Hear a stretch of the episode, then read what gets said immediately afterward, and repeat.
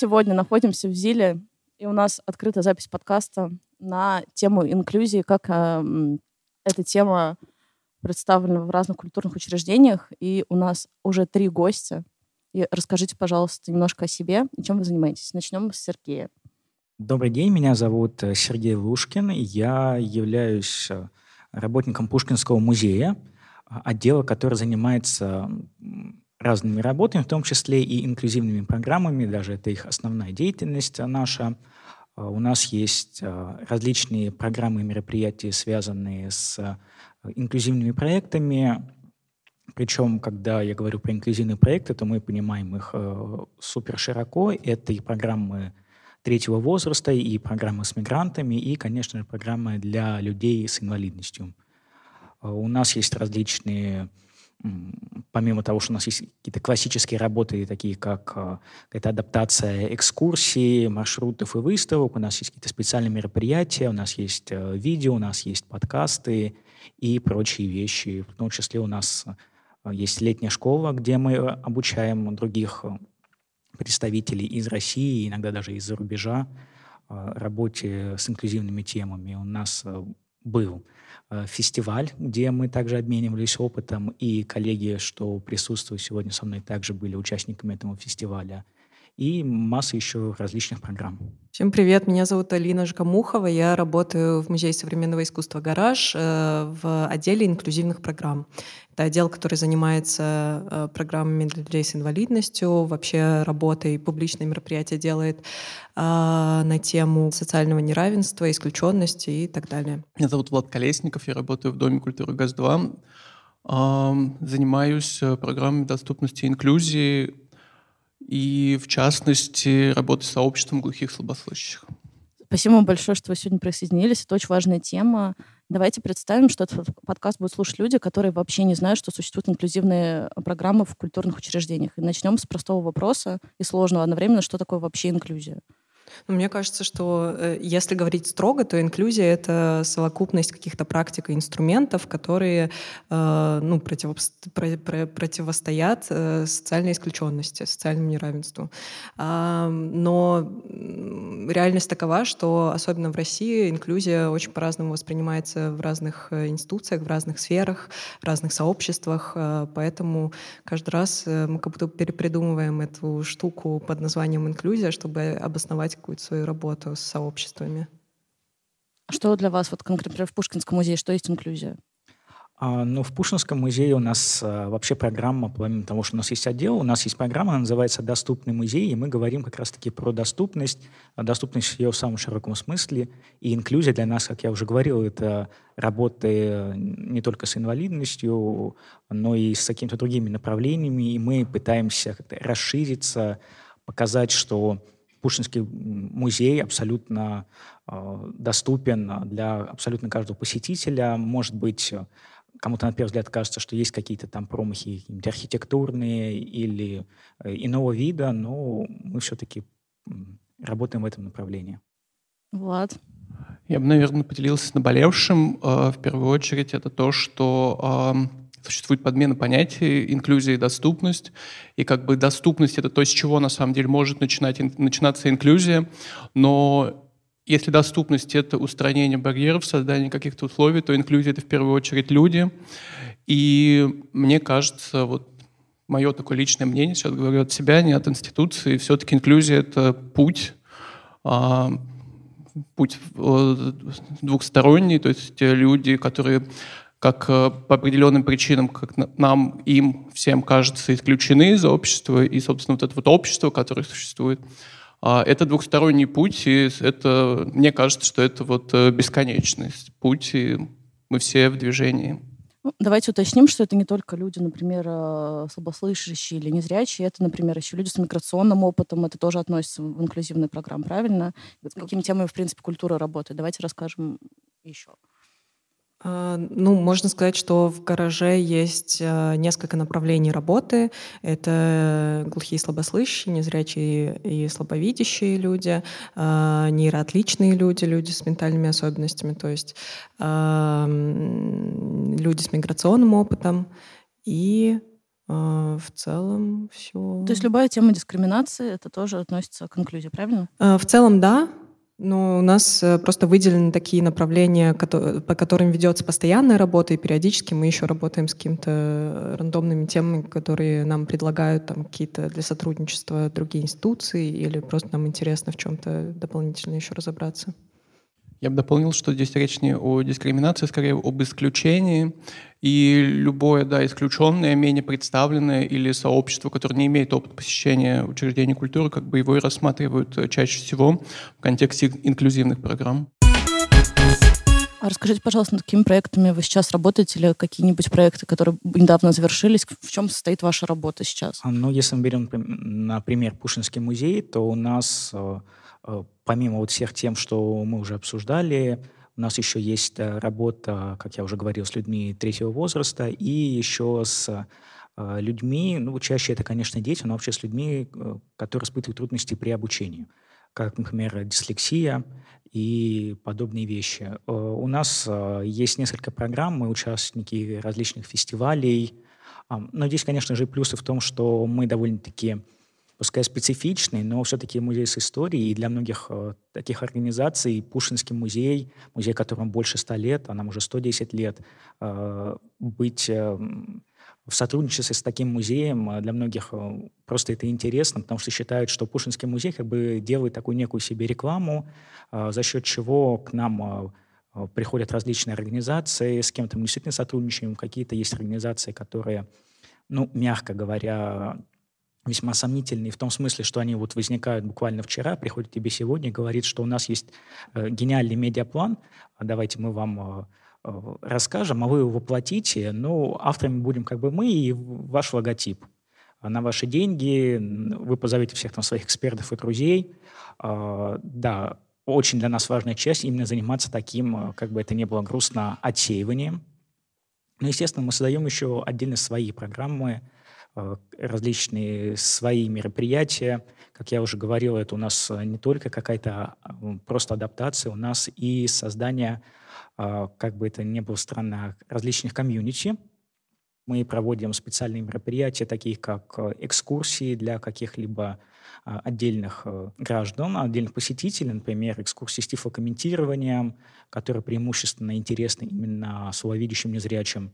У нас есть специальные чаты, и благодаря этим чатам уже начинает формироваться комьюнити, мы уже знаем каких-то определенных посетителей, определенный пул, у нас есть постоянных посетителей глухих, а, определенный пул этих посетителей слепых, и у нас есть экскурсоводы, которые также имеют, например, такой же опыт. У нас есть ряд глухих экскурсоводов, которые работают с нами.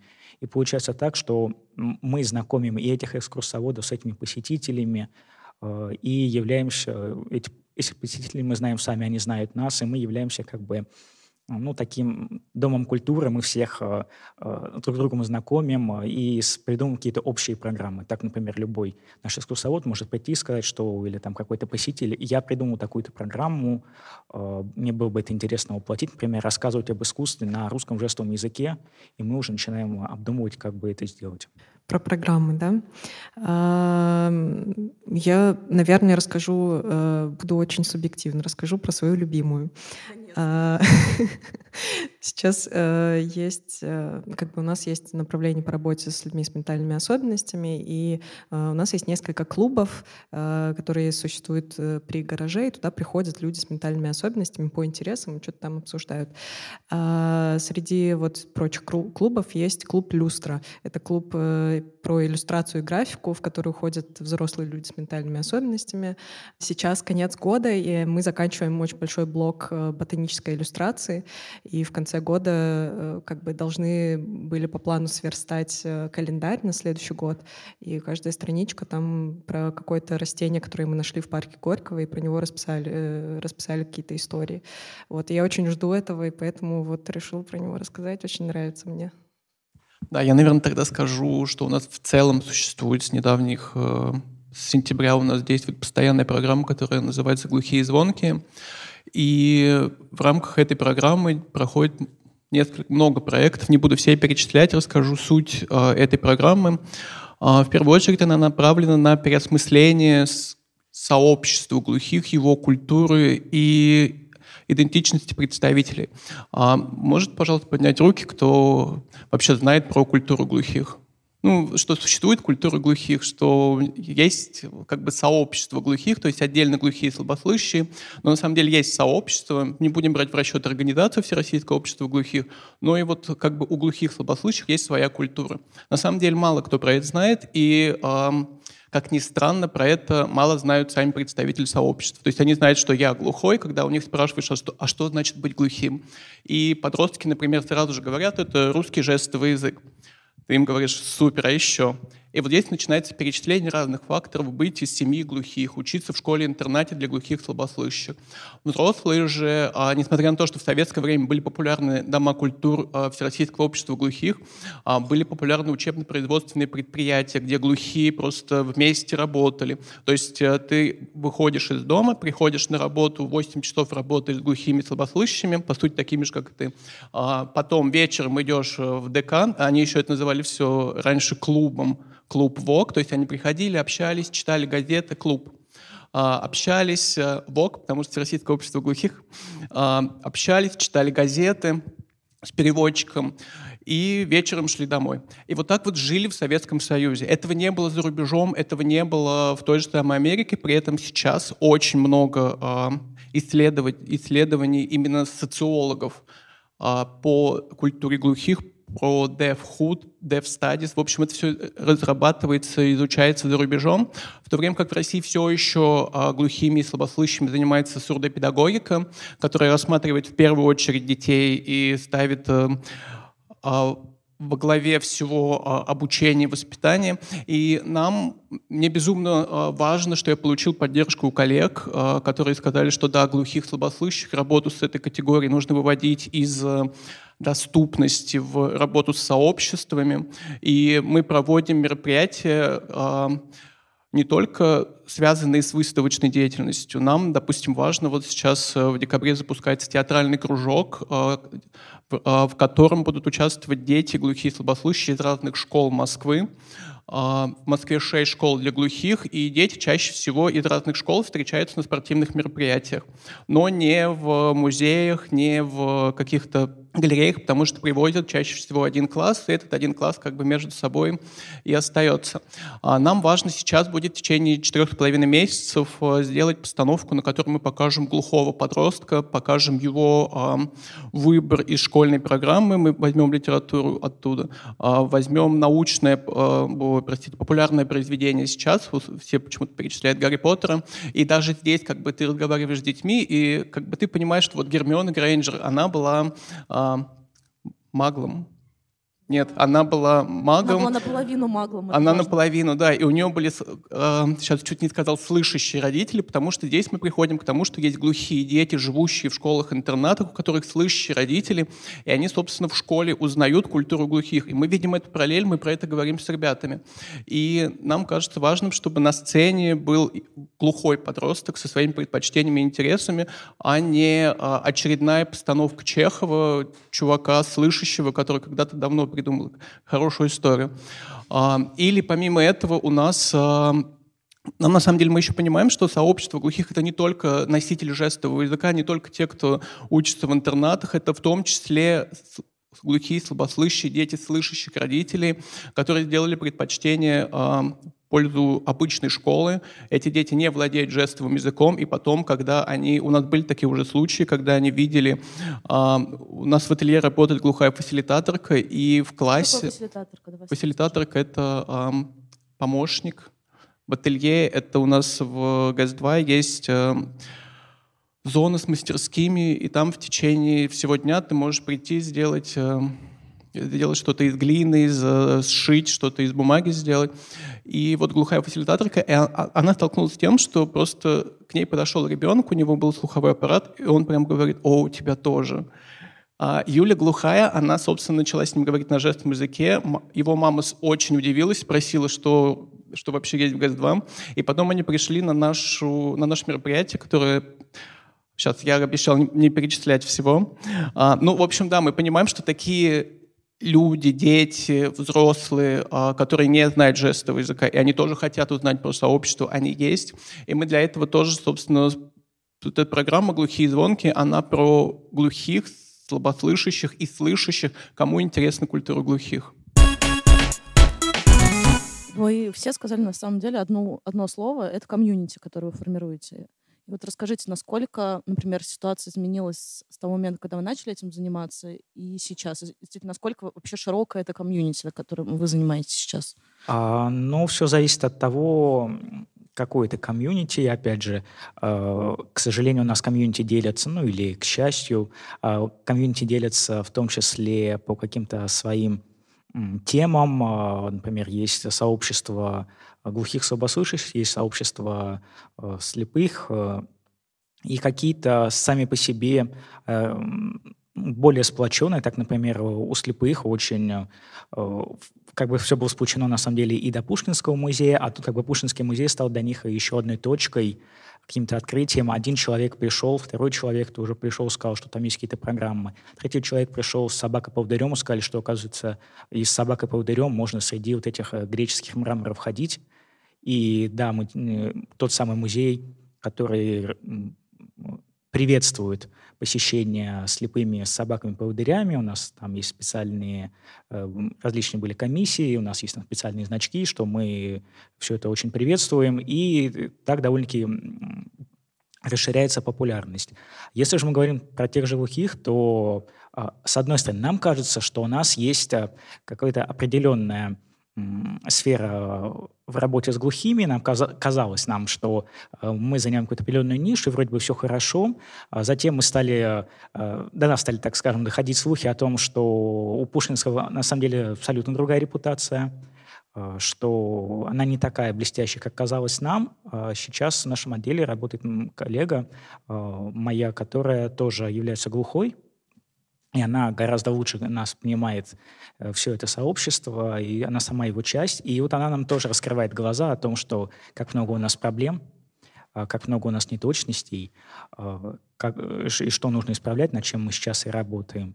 И есть еще ряд, конечно, других таких же сообществ, а, Наверное, сообщество с мигрантами у нас хуже всего пока развито, потому что у нас это довольно-таки маленькая У нас тема. это в Пушкинском или у нас это в России? У нас это именно в Пушкинском, угу. потому что я не могу говорить прям за какие-то другие институции. А, я имею только такое представление общее, а, и то, может быть, ошибочное. Так же, как и, например, мне кажется, что у нас что-то развито идеально, а представители сообщества говорят, что нет. Мне сейчас будет не очень э, очевидный тейк. Э, мне кажется, что люди не делятся по сообществам по признаку инвалидности. Э, и э, в целом мы как бы решили, что поэтому развивать э, как бы вот эти сообщества по темам, по каким-то общим точкам интереса, это ну, тот путь, по которому мы хотим сейчас идти. И, собственно, поэтому, там, поэтому в гараже есть всякие клубы, внутри которых развивается сообщество. Там, например, есть киноклуб, внутри которого развивается сообщество людей, нейроотличных людей, которым интересно кино, мультипликация, анимация, и вот как бы вот это сообщество. Я знаю, кто туда входит, я знаю, что им важно, они формулируют как бы то, что им интересно, и с ними понятно, как работать. Я не понимаю, как работать в целом с, если мы говорим про сообщество нейроотличных людей, потому что это очень разнородное сообщество. Ну, как бы это очень разнородная группа людей. Но при этом музей ставит задачу это сообщество формировать. Э, не как сообщество нейроотличных людей, а как э, много разных сообществ, с которыми мы отдельно выстраиваем коммуникацию. Э, и, ну, это, с одной стороны, делает мою работу довольно понятной, потому что я знаю, что вот есть э, такая группа людей, им интересно вот это, и как бы ну, там все понятно. А, а с другой стороны, э, мы как бы вовне тоже можем это коммуницировать так, что мы э, как бы работаем с вами, потому что вам, не потому что у вас есть инвалидность, и нам интересен, вот у нас есть там меркантильный интерес, чтобы повысить свою социальную устойчивость э, компании, а что ну, нам прикольно с вами говорить про кино, вот если вам тоже прикольно, приходите. И мы сделаем так, чтобы вот это была такая среда, в которой было комфортно находиться. И мы уже там занимаемся адаптацией разного рода. А при этом существует ли э, комьюнити людей, которые занимаются инклюзивными программами и темами? То есть есть ли у вас какие-то чаты, может быть, э, глубинная почта, как-то вы общаетесь между собой, обмениваетесь опытом? О, да. Ну, вообще, надо сказать, что сообщество э, людей, которые работают с инклюзией, оно довольно э, узкое, и все, в принципе, друг друга знают. Поэтому на всех мероприятиях мы э, можем сказать, о, Сергей, привет, о, Влад, привет. Это произошло а, сегодня, между да, прочим. Да. Да. Ну и в целом, наверное, это удобно, и это не очень разработана, не очень большая сфера профессиональная, и понятно, что не очень много людей в этом работают. А, и плюс в целом в России как бы не то, чтобы есть э, вуз, в который можно прийти, и тебя научат всему инклюзивному, и ты теперь можешь работать везде и всегда, поэтому ну, вот этот круг людей, он очень ограниченный. И обмен опытом все-таки происходит? Вы... Конечно, потому что нет какой-то институционализации знания, и это все на опыте происходит. И поэтому коммуникация между вот различными институциями на профессиональном уровне, она супер важна. Поэтому существует э, какое-то гигантское количество конференций, на которые мы постоянно ходим, или просто отдельных мероприятий, лекций, мастер-классов, не знаю, чего угодно. И э, в целом, ну, мне лично это очень помогает. И существует программа, что есть музейная четверка, и в рамках которой да, да, вы да. тоже, и у вас есть да, вот, собственно, да. есть э, музейная четверка. Это независимая ассоциация музейная, в которую входит э, ГЭС-2, Пушкинский, э, Третьяковская галерея и Гараж. И в целом самая активная, наверное, работа в рамках вот этой ассоциации, она как раз ведется в инклюзивном поле. Например, вот сейчас мы работаем над мероприятием совместно с фондом «Жизненный путь». В декабре, 10 и 11 декабря у нас будет форум, который называется «Сотворчество». Первый Первый день форума посвящен сообществам, второй день посвящен творчеству. И э, вообще это какая-то беспрецедентная штука, потому что мы в самом начале, когда только задумывали форум, мы позвали много э, людей с ментальной инвалидностью взрослых и спросили, о чем вот, смотрите, есть такая штука, форум, есть такие штуки, конференции, на которые мы постоянно ходим, но вы про них не знаете, mm-hmm. вы на них не попадаете. А вот давайте представим, что вы могли бы тоже побывать на них, да, о чем-то рассказать, выступить в роли спикера, расскажите, о чем бы вы хотели поделиться, что бы вы там хотели рассказать, про что вам было бы интересно. И они набросали супер классную программу, которой, собственно, мы следуем, и э, вот этот принцип партиципаторности, да, вовлечения с, э, людей, для которых мы что-то хотим сделать в процесс создания каких-то программ, он супер важен. И поэтому вот эта программа с жизненным путем, она, мне кажется, ну, я, тоже штука, которую я очень жду. И вот Пушкинский тоже участвует в ней. Ну да, там участвуют абсолютно все музеи из музейной четверки. Пушкинский там тоже представлен. А, Пушкинский музей тоже работает а, с художниками, с керамистами, с неразличными художниками-керамистами, и в том числе Пушинский тоже предлагал несколько своих спикеров, каких-то художников, с которыми мы работаем довольно-таки часто. Ну и совпадением, конечно, вышло, что это мастерские, из, э, которые под попечительством жизненного пути. Ну и у нас тоже есть программа, у нас будет экскурсии от таких неразличных художников.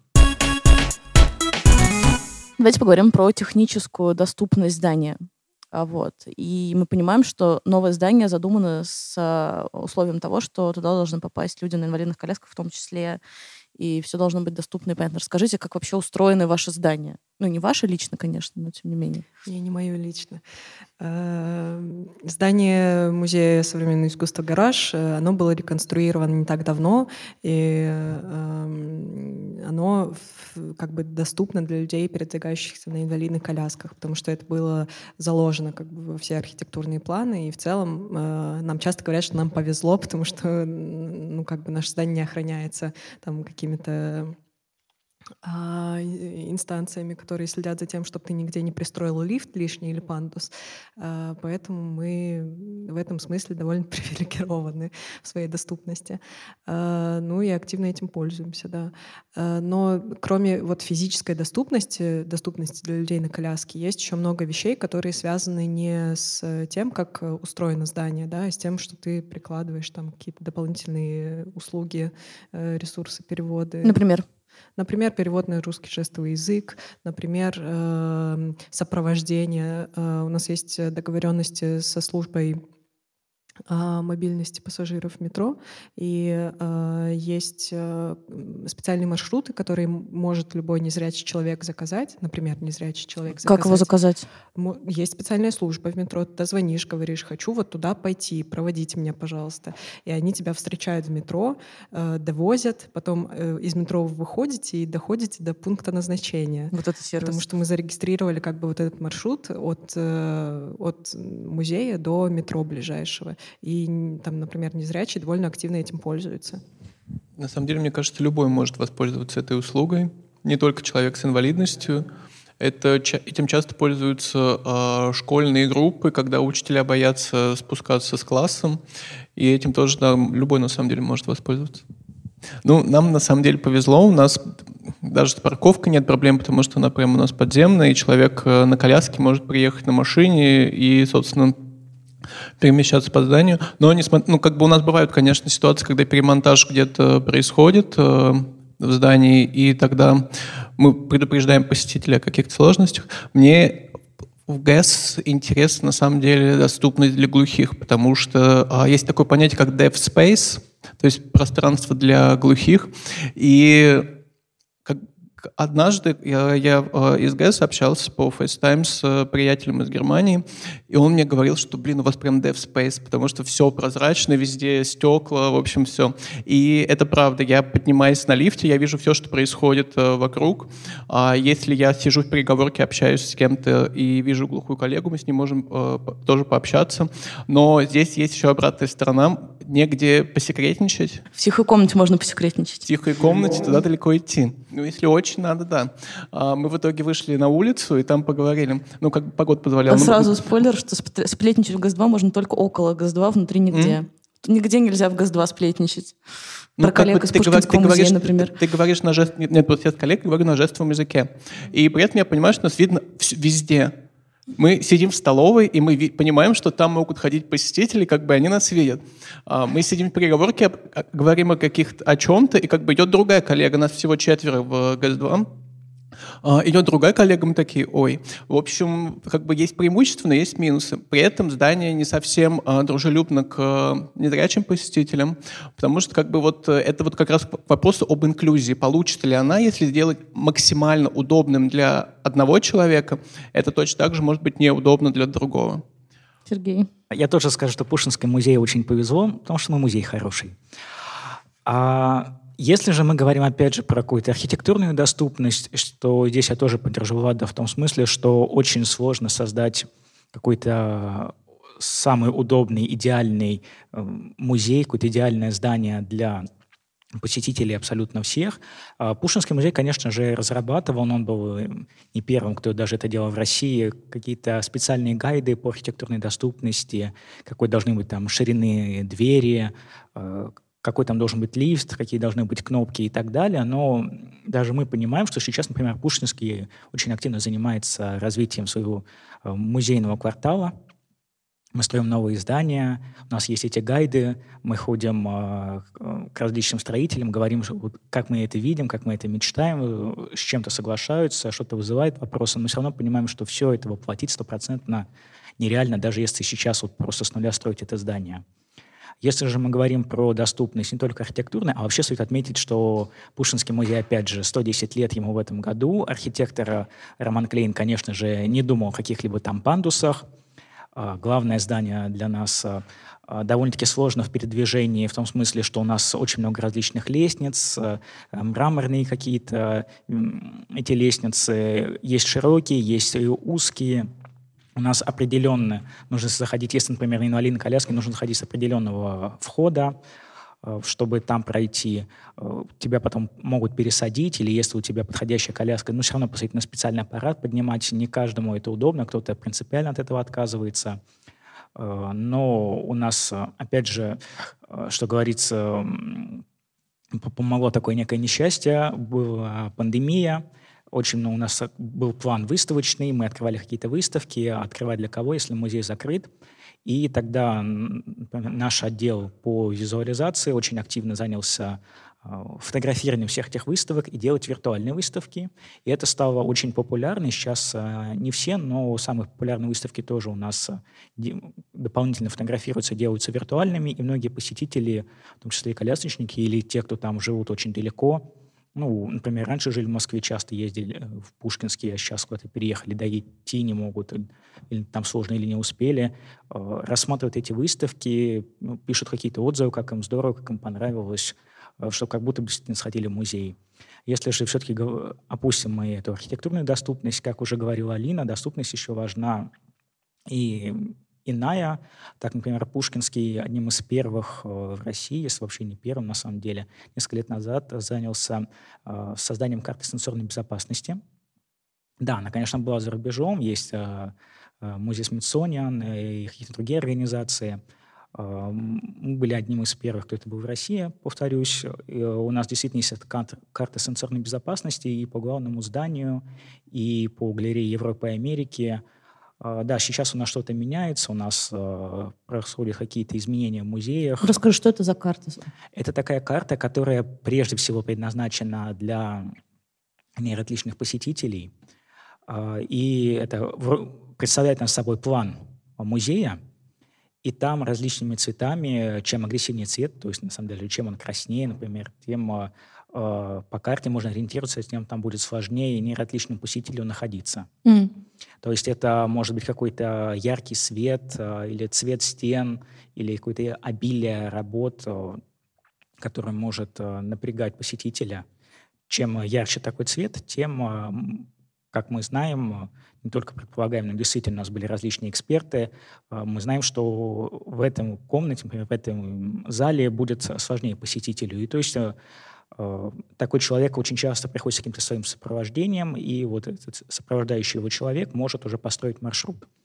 Ну и опять же, возвращаясь к, к той самой пресловутой доступности архитектурной, э, мы очень активно, помимо того, что вот есть наш отдел, мы активно ходим и всем рассказываем, давайте делать э, дверные проемы шириной 90 сантиметров, и такой-то там высоты, и давайте, чтобы у нас были такие-то ручки.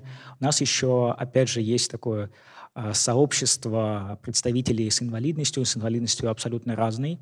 Это может быть э, и представитель из ВОГа, э, это могут быть какие-то слепые эксперты, это вообще могут быть родители людей с инвалидностью, потому что родители зачастую а, они не являются носителями, но они тоже в этом сообществе, потому что их дети — это важная часть, и они тоже знают о всех этих проблемах людей с инвалидностью. Очень часто они потом становятся какими-то активистами, входят в различные комитеты, советы. Так у нас есть такой комитет по архитектурной доступности, где мы представляем различные планы. Вот у нас какая-то новая новинка появилась э, в плане развития, в архитектурном развитии. Мы, мы собираемся, показываем все Э, наши идеи, как мы можем э, архитектурно это адаптировать, и уже э, совещаемся в течение там, нескольких часов даже, обсуждаем э, все эти вещи, что было бы удобно, что было бы неудобно, что было бы хорошо добавить. То есть существуют э, различные гайды, тактильные предметы. Что это еще может быть для доступности, чтобы человеку было комфортно любому в пространстве? Экскурсоводы специальные, медиаторы, что? Да, у нас есть э, специальная команда переводчиков, экскурсоводов, педагогов, которые работают там с разными э, группами, которые к нам приходят, потому что у них есть там какое-то особенное знание, которое помогает им строить свои программы таким образом, чтобы они были доступны именно для этих людей. А, так, э, например, у нас э, в гараже нет эм, как бы тактильных моделей в пространстве выставочном. То есть если у нас бывала какая-то выставка, мы делали к ней отдельно тактильные модели, и они были портативные. То есть э, был специальный человек, который с такой тележкой ходил с ними или там в сумку их складывал и выносил их, и ходил вот с ними, как бы проводил экскурсию незрячим и давал э, для тактильного осмотра эти модели. Там, например, если мы говорим про э, тексты, которые есть э, в музее. В гараже это отдельная тема, потому что э, современное искусство вообще окружено разными э, стереотипами о том, что это сложно, это непонятно. Это правда сложно, Алин. Согласна. Э, но у меня есть убеждение, что можно просто рассказать о любой сложной вещи. И э, на самом деле это задача как бы команды, которая работает над выставкой, и у нас есть альтернативные тексты, тексты в выставочном пространстве. Например, если вы сейчас э, зайдете в здание музея, там есть э, небольшой выставочный проект э, коллектива, который называется «Малышки 1822». Вы туда придете, вы увидите там на стене вол-текст, текст с описанием о том, Э, описанием того, о чем выставка. И рядом будет текст, который называется «Простыми словами». Это специальный формат, э, который э, доступным языком рассказывает то же самое, что и в исходном тексте, но короче. Я немножко. бы скорее второй вариант прочитала. А, вот я, если честно, сторонница, да, тоже того, что читаю. На самом деле вот этими текстами может пользоваться любой человек, и чаще всего им пользуются, конечно, люди, которым просто лень почитать много, или не хочется, или не в настроении, или, не знаю, может, этот человек не так хорошо знает русский язык, чтобы читать большой текст. Может быть, это человек, у которого есть какие-то нейроотличия, и ему сложно воспринимать интеллектуально нагруженный, например, текст. И в целом это довольно удобный инструмент для того, чтобы... Ну, ты, может быть, даже ты пришел на выставку, и у тебя мало времени, у тебя нет времени это делать. И в этом смысле вот эти тексты, они супер э, удобны для очень разных людей, являются таким универсальным элементом доступности. И аудиогиды тоже. Да, да. Вот поделись. Э, у нас тут битва достижений. Буду повторять, э, что уже сказали коллеги. Наверное, скажу о том, что важно проводить регулярные встречи с сотрудниками, которые, собственно, первые встречают Это как раз мой следующий вопрос, да, как устроена а, адаптация. Мы этим занимаемся, мне кажется, с... Не хочу думать, что мы уже достали своих коллег этими встречами, но мы прям с очень частой периодичностью с ними встречаемся, и если у нас сначала разговор идет в целом про то, что все мы разные, и кто нужно принимать это во внимание и не выделяя посетителя, постараться сделать максимально так, чтобы ему было комфортно. После чего у нас э, идет уже более углубленная программа по разным формам инвалидности, где мы разговариваем, почему это так выглядит, из чего это состоит, и как ты можешь помочь человеку чувствовать себя комфортнее в ГАЗ-2 все вот видеогиды, материалы на ясном языке, а тифлокомментарии для незрячих у нас также размещены на сайте в разделе «Адаптационные материалы».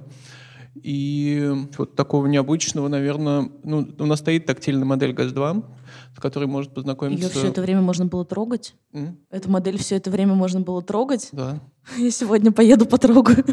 Да, более того, там висят наушники, э, через которые можно послушать не просто описание вот этого здания, но и э, маленькую историю про каждую точку в ГАЗ-2. Вот, и опять же, здесь мы приходим к тому, что все, что, все, все, что создается для людей с инвалидностью, оно пользуется спросом у людей без инвалидности. И вот эта вот тактильная модель ГАЗ-2, у которой останавливается любая школьная группа, останавливается любой человек, который подходит. Более того, а, очень интересно наблюдать за людьми, когда они видят Брайль, который там нанесен. И однажды я даже услышал, что а, Одна посетительница другой говорила, что это, это для, слуховой аппарат для слабослышащих. И как бы мы с ней поговорили о том, что это все-таки для незрячих. Это было очень, на самом деле, интересно. За этим интересно наблюдать, как люди подходят, они берут наушники, они нажимают на кнопку, они проводят руками по Брайлю. И тем самым как будто бы мы говорим снова и снова, что вот есть представители, что все люди разные. Вот я к этому. Правда, что охранники в гараже говорят на жестовом языке? Ну, нет, они не говорят на жестовом языке, они знают какие-то базовые фразы, которые используют в общении с посетителями. Насколько важно вообще в команде культурного учреждения иметь людей, которые относятся к этому сообществу? Очень важно. У нас э, так сложилось, что у нас в отделе ну, у каждого есть какой-то личный опыт, который связывает нас с сообществом, с которым мы работаем. Это не всегда, э, не всегда напрямую отношение к этому сообществу. Э, я, например, пришла из волонтерской среды, я много работала с детьми с ментальными особенностями во всяких интеграционных проектах. И оттуда, собственно, пришла. Но мне кажется, что в, целом, вот Влад сказал важную вещь, что мы работаем над тем, чтобы расширять немножко вот это понимание э, наше о том, что из чего состоит э, наше общество, что э, музеи часто становятся местом э, вот этого разнообразия, где человек может видеть, может наблюдать э, людей, говорящих на русском жестовом языке, может наблюдать там человека с собакой-поводырем. И это немножко расширяет как бы наше понимание о том, кто вообще живет вместе с нами в этом городе, в этой стране. И это супер важно. Мне кажется, это одна из самых важных вещей вообще, которые мы можем сделать, повышение вот этой видимости. Э, Даша сейчас сказала, что Влад всех достал. На самом деле я должен сейчас внести ясность. Я, у меня есть коллеги, которые тоже занимаются этим направлением. Это Саша Аникушин, который занимается работой с посетителями с нейроотличиями. Это Оксана Асача, она незрячая и работает, соответственно, с э, незрячими слабовидящими. У нас также есть глухая коллега Юлия Бликосинь, про которую я уже да, сказал. Она работает в ателье, то есть непосредственно с посетителями. А плюс э, с нами еще есть Вика Кузьмина, она тоже глухая, работает в нашем а, отделе посетительского опыта, и Тамара Штула, которая работает редактором в издательском отделе. И вот здесь, как мне кажется, ценно то, что мы не объединены, грубо говоря, в один отдел, а, что мы в разных интегрированы во все отделы понемножку. Да, мы этим всем занимаемся, и Собственно, да, я не один всех достаю, у нас много. Интересно, что в разных институциях по-разному это все сложилось, и у нас, наоборот, есть э, обособленный отдел, в который приходят как в бюро. Э, если ты хочешь там... На консультацию? Да, на консультацию. Э, и если ты там хочешь что-то сделать вместе с другими... Ну, в целом это просто особенность гаража. Там отдельный, ну, как бы каждый отдел — это такая своя экосистема, в которой... Своя мафия, давайте честными будем. Ну, может быть, не знаю. Э, которые периодически сталкиваются и делают какие-то проекты вместе. Э, у нас э, были программы, например, с издательским отделом, когда мы публиковали какие-то книжки, которые было бы классно перевести на русский язык, связанные с темой там, социального неравенства или инклюзии. Ну вот, и мне кажется, что вообще в целом разнообразие того, как устроены вот эти инклюзивные отделы и не отделы. А, ну, мы стараемся никого не доставать какими-то тренингами, но все равно мы тоже их проводим. А, с одной стороны, мы пытаемся проводить э, тренинги, у нас есть определенная э, группа э, наших коллег, например, это администраторы, или это смотрители, или это проверяющие билетов, даже охранники. Мы пытаемся там проводить различные тренинги, например, если это архитектурная доступность, вот работа с этой определенным аппаратом, который называется ступенеход, который поднимает по нашим этим историческим лестницам, да, там обучение профессиональная, не от нас, а от человека, который э, занимается этими ступенеходами, он их обучает, получают охранники э, специальный сертификат, и они имеют право поднимать на этих ступенеходах. Если же мы, например, говорим про работу э, с глухими или, как, например, основу жестового языка, то да, мы проводим иногда такие тренинги, где мы рассказываем о том, как будет жест лестница, вверх, вниз, гардероб, туалет, экскурсионное бюро, просто экскурсия, билет, э, там, откройте сумку.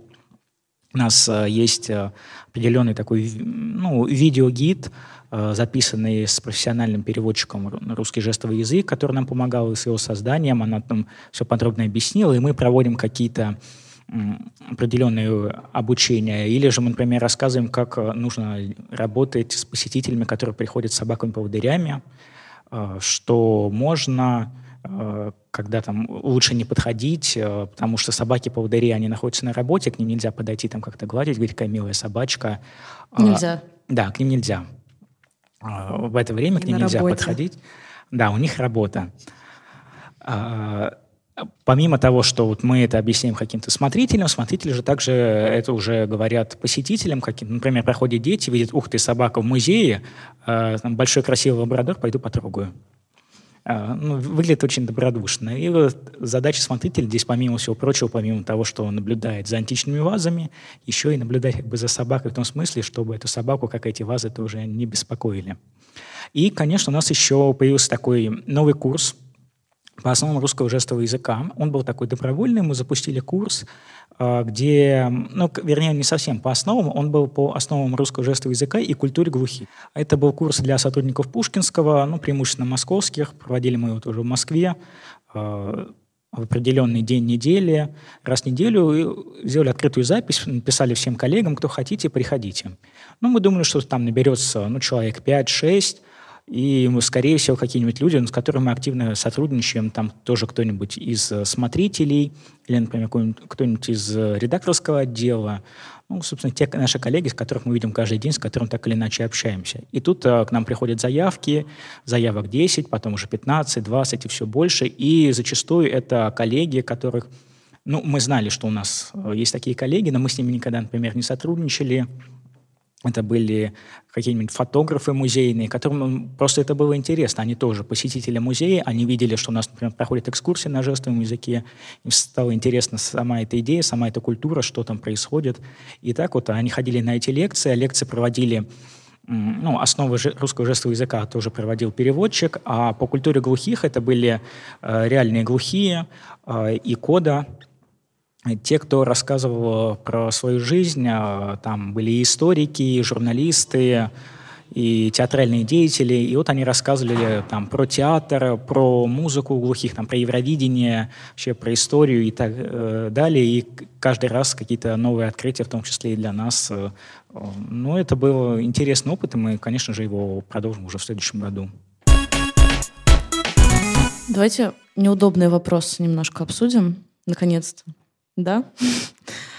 Вот, допустим, представим, что я человек, который интересуется этой темой, но я не знаю, где мне брать эту информацию. И вот давайте начнем вот с, с терминов. Все боятся случайно кого-то обидеть, не, э, неправильно назвав. Вот как вообще правильно, во-первых, расскажите, и как реагируют люди, если ты все-таки запускаешь ошибку? На самом деле, вот как правильно, это, это такой э, вопрос с подвохом. Не знаю, как правильно. Ну, например, как... люди с ограниченными возможностями говорить лучше не стоит, потому что их возможности не ограничены. Ну, мои возможности тоже ограничены. Я летать не умею. И, ну, как бы каждому термину можно вот э, какую-то такую э, найти э, подковырку. И э, мы просто для себя в музее ввели какую-то терминологию, на которой мы условили, что вот так мы будем говорить. Потому что Расскажи, какую, чтобы мы знали, как правильно, как правильно для музея «Гараж». Как правильно версия музея «Гараж». Слушаем. Э, человек с инвалидностью, человек с э, каким-то опытом. Важно, не инвалид. Это не, не, не корректно. Э, нам кажется, что не очень корректно, потому что ты определяешь человека через инвалидность, а он в первую очередь человек. Есть угу. вот эта формулировка «человек прежде всего», ты ну, как бы вначале просто ставишь слово «человек». Это не относится к глухим, потому что, как Влад говорил, это отдельное сообщество, которые называют себя так, и это самоназвание, которое они предпочитают в большинстве своем, э, поэтому мы говорим «глухие».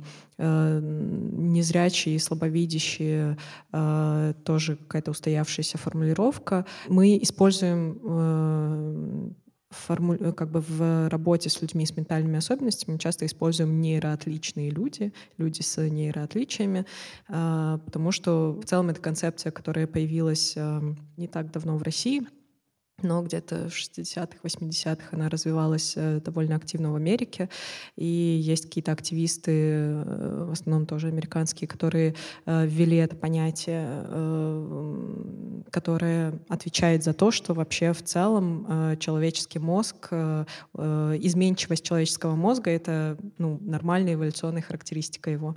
И мы все очень по-разному воспринимаем информацию, обрабатываем ее, коммуницируем по-разному, и это нормально нормально. И э, вот этот люфт нормальности, он довольно иллюзорен. Э, и мы, мы все находимся вот в каком-то спектре разнообразия функционирования нашего мозга.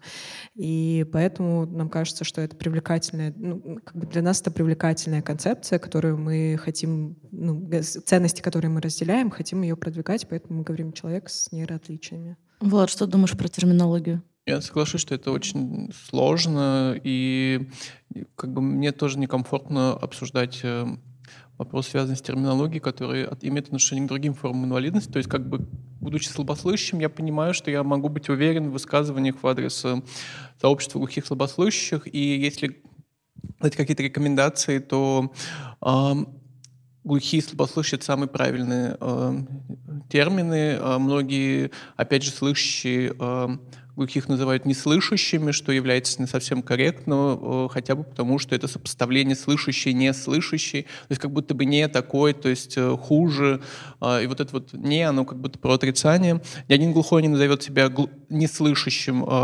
общаясь с таким же слабослыш... слабослышащим или глухим.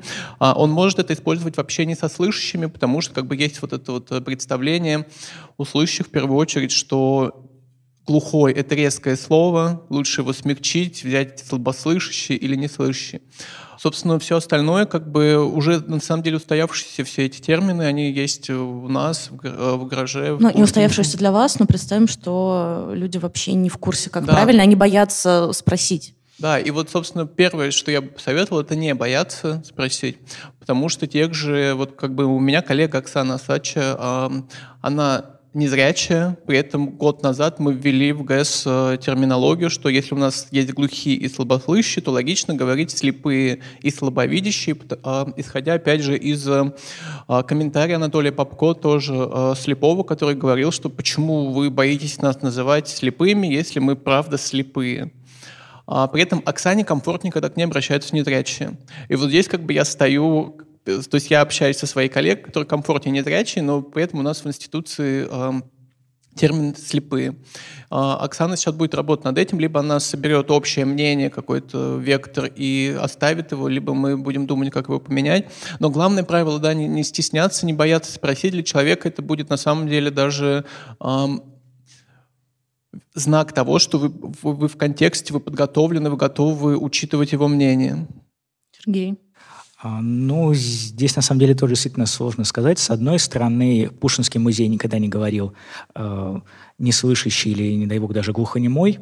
Это таких таких ошибок mm-hmm. у нас вообще даже и не было у вас изначально. Есть этикетка, кстати, а, к работе, не помню в каком зале.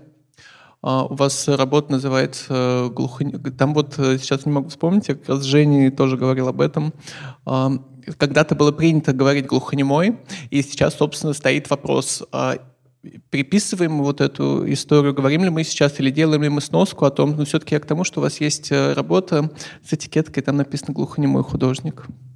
А, да, действительно, такое есть, такая историческая справка, но, опять же, это все относится к такой истории.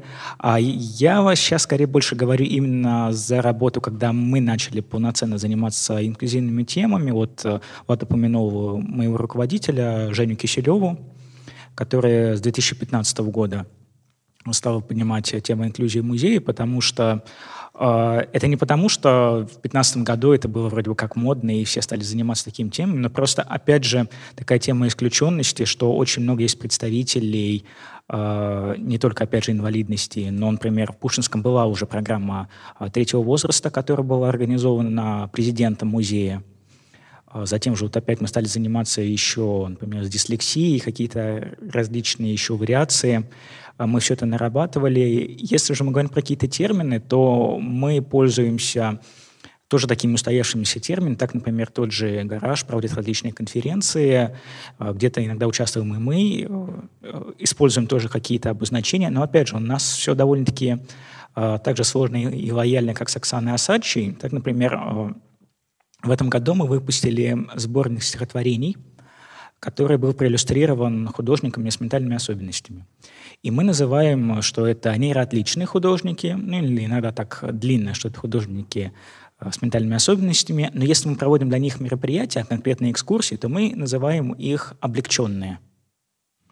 Чтобы не говорить, что это экскурсии для людей с ментальными особенностями, потому что ну, у нас уже были такие случаи, когда э, действительно это не было каким-то идеальным вариантом, и были какие-то к нам претензии со стороны тех же родителей, которые говорили о том, что нам не нравится такое название. Вот у нас есть такой термин «облегченный». А у нас там экскурсии на русском жестовом языке, мы не говорим... Да, мы пишем, что там, например, глухой экскурсовод и добавляем там имя, но мы там не говорим, что э, это там, глухие экскурсии, как мы встречали такие примеры э, в России, но, конечно, не в Москве, а в других музеях. Ну, к сожалению, такое было. У нас экскурсии с тифлокомментированием. А, прежде всего, конечно, и здесь есть и проблемы, потому что когда мы, например, говорим экскурсии с тифлокомментированием, тифлокомментирование, описание, которое прежде всего э, вроде бы как направлено должно быть для слепых и слабовидящих, но очень многие думают, что тифлокомментирование, но мне тоже, например, интересно, но многим и видящим интересно тифлокомментирование, потому что иногда описываются вещи, на которые сразу не обращаешь внимания. И тоже приходят э, все такие, например, у нас экскурсии, они на определенное количество людей – в том числе и пандемия этому помогла, ну и вообще э, большие группы слепых и слабовидящих э, очень неудобные, у нас определенное количество людей, но записываются на них очень часто могут э, абсолютно все, и с одной стороны мы вроде как формируем программу, э, чтобы точно там, например, был какой-нибудь э, слепой или слабовидящий, а получается так, что забивает эту экскурсию какая-то определенная группа, которая да, она не имеет инвалидность, это очень здорово, что они пришли, потому что мы все-таки за их равенство, но и получается как бы человек э, с инвалидностью, который очень хотел попасть, э, э, для которого изначально мы вроде как задумали эту программу, он, получается, отрезанным куском. И в этом как раз-таки проблема, что у нас нет какого-то единства. И я хочу вам задать последний вопрос. Неожиданно мы с вами проболтали уже час. Вот так для людей, которые интересуются этой темой. Куда им ходить, что им смотреть, что им читать, что слушать, может быть, какие-то региональные примеры. Вот что, вот с чего начать, если эта тема, в принципе, интересует и хочется ей заниматься. Ну, э, мне кажется, что э, просто интересует и хочется ей заниматься. Это два, два разных, две разных рекомендации будут. Э, мне кажется, что классно вообще в целом э, как-то разнообразить свой круг общения и ходить туда, где э, есть разные люди, если вы заинтересованы в том, чтобы немножко там поработать со своим, не знаю, восприятием другого. Есть очень хороший фильм, который э, я на самом деле хочу посоветовать всем. Называется «Кодекс фриков, Code of Freaks. Э, если вы не видели, посмотрите, очень советую. Э, в целом классное визуальное исследование того, как репрезентируется инвалидность э, в кинематографе, вообще в медиа. Есть э, другой очень классный фильм, если вам интересна тема э, ментальной инвалидности. Э, называется «Крип Кэмп». Э, не знаю, как перевели на русский, он есть на Netflix. Он про лагерь Дженнет в Америке, который работал в 60-е. Такое, такое супер хипарское место, в которое ездили люди с, с ментальными особенностями и вообще в целом с инвалидностью а, какой-то физической. И э, они очень важные вопросы поднимают о том, как, э, что, чего им не хватало в обществе, почему они ездили в этот лагерь. И вот это два таких основных примера, которые э, довольно просты для восприятия, если вы интересуетесь этим. Если вы чуть меньше интересуетесь этим и не готовы смотреть документалки, посмотрите, не знаю, «Рахисовый сокол». Там играет э, реальный человек с э, синдромом Дауна, не там Леонардо Ди Каприо, который играет э, человек с аутизмом, да, а реальный актер, у которого есть э, диагноз, диагноз, он играет э, в фильме э, героя синдрома Дауна. Там тоже поднимаются вопросы самостоятельности, немножко больше начинаешь понимать, из чего состоит жизнь э, людей, с чем они сталкиваются. Это из такого супермассового кино, которое классно вообще, что вышло в большой прокат, потому что хороший пример того, как говорить про инвалидность в публичном поле. Можно записаться на курс РЖЯ для начинающих в ГАЗ-2. Жестового языка. РЖЯ да. для начинающих, да, это, о, РЖЯ, да, это русский жестовый язык.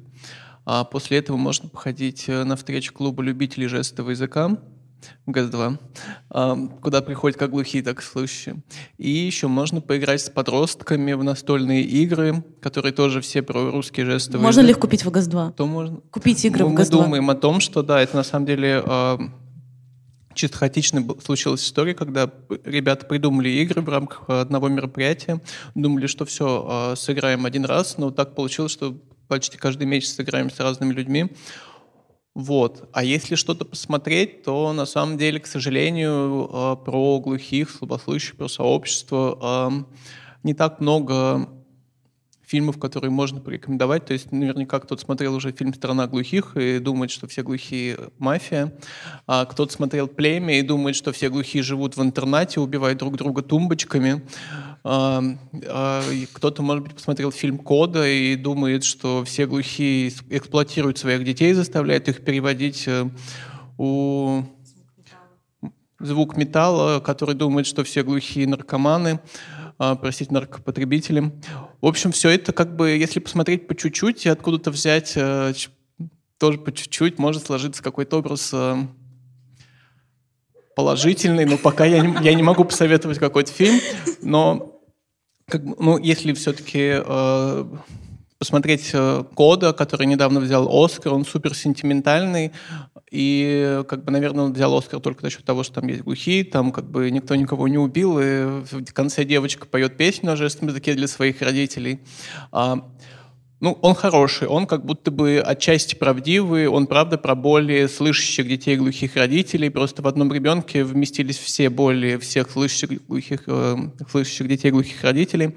А если что-то почитать, посмотреть, то у гаража есть на сайте раздел, который э, содержит в себя несколько, ну, как бы достаточно прилично уже. Да, раздел называется «Музей ощущений». Это специальная онлайн-платформа, на которую мы скидываем какие-то полезные материалы, которые, ну, чтобы там образовывалась вот эта библиотека как раз для людей, которым интересно что-то почитать, что-то узнать. И с этого классно начинать, потому что там есть э, какие-то основные тексты, которые, которым мы отсылаем, которым мы апеллируем. Э, и вот какая-то база есть там. У нас есть еще методички, есть да. Еще инклюзии без иллюзий, э, телеграм-канал тоже Господи, коллег из гаража. Влад э, лучше меня пиарит гараж. Есть телеграм-канал «Инклюзия без иллюзий». Мы его ведем втроем с моими коллегами э, из отдела. Мы туда просто скидываем какие-то ссылки, которые нам нравятся, классные ивенты по теме, э, и просто какие-то находки свои туда складываем. Можно подписаться и читать. Честно говоря, даже уже не знаю, что такого особо добавить. А, ну, под завершение такой набор банальностей. Если же э, хотите, есть как бы запрос на какое-то обучение, то самое банальное, самое простое, что могу предложить, так это действительно следить за, например, музеями, э, особенно если есть какие-то отдельные направлений, там, телеграм-каналы или страницы, и смотреть, что там происходит, помимо того, что, например, проходит какая-либо конференция, очень часто музей, как, например, тот же гараж, еще дополнительно э, рассказывает про какие-то вещи, которые были обсуждены на этих дискуссиях, и делает как бы такие методички каких-то новшеств, каких-то новых понятий, также различные книги, которые там переводятся или издаются изначально музеями, связанные с темой инклюзии, тоже в новинке можно купить, почитать, посмотреть.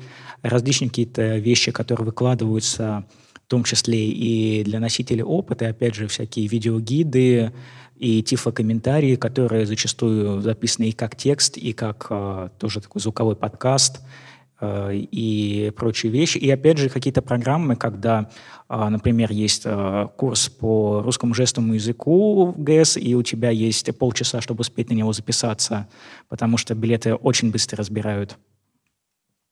А, причем полчаса это я преувеличил.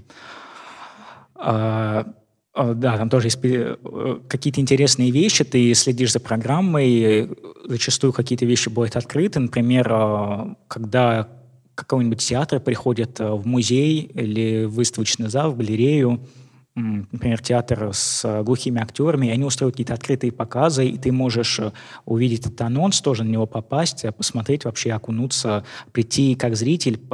Помимо того, что ты посмотришь этот спектакль, ты вообще, например, узнаешь, что у нас есть театр в Москве, он и не один, который работает с актерами с инвалидностью, причем это профессиональные актеры, у которых есть профессиональное образование, учились в специальном, зачастую, институте, и какие-то такие вещи. Коллеги, великолепно. Спасибо вам большое. Если у кого-то есть вопросы, вот эти люди, пожалуйста, спросите у них все. Да, кстати, это тоже хороший совет э, спрашивать у людей, которые работают в области, потому что все, кого я знаю, они довольно открыты и готовы помочь. И э, межинституциональная поддержка, она работает. Советую. Спасибо. Блин, круто. Слушайте, что...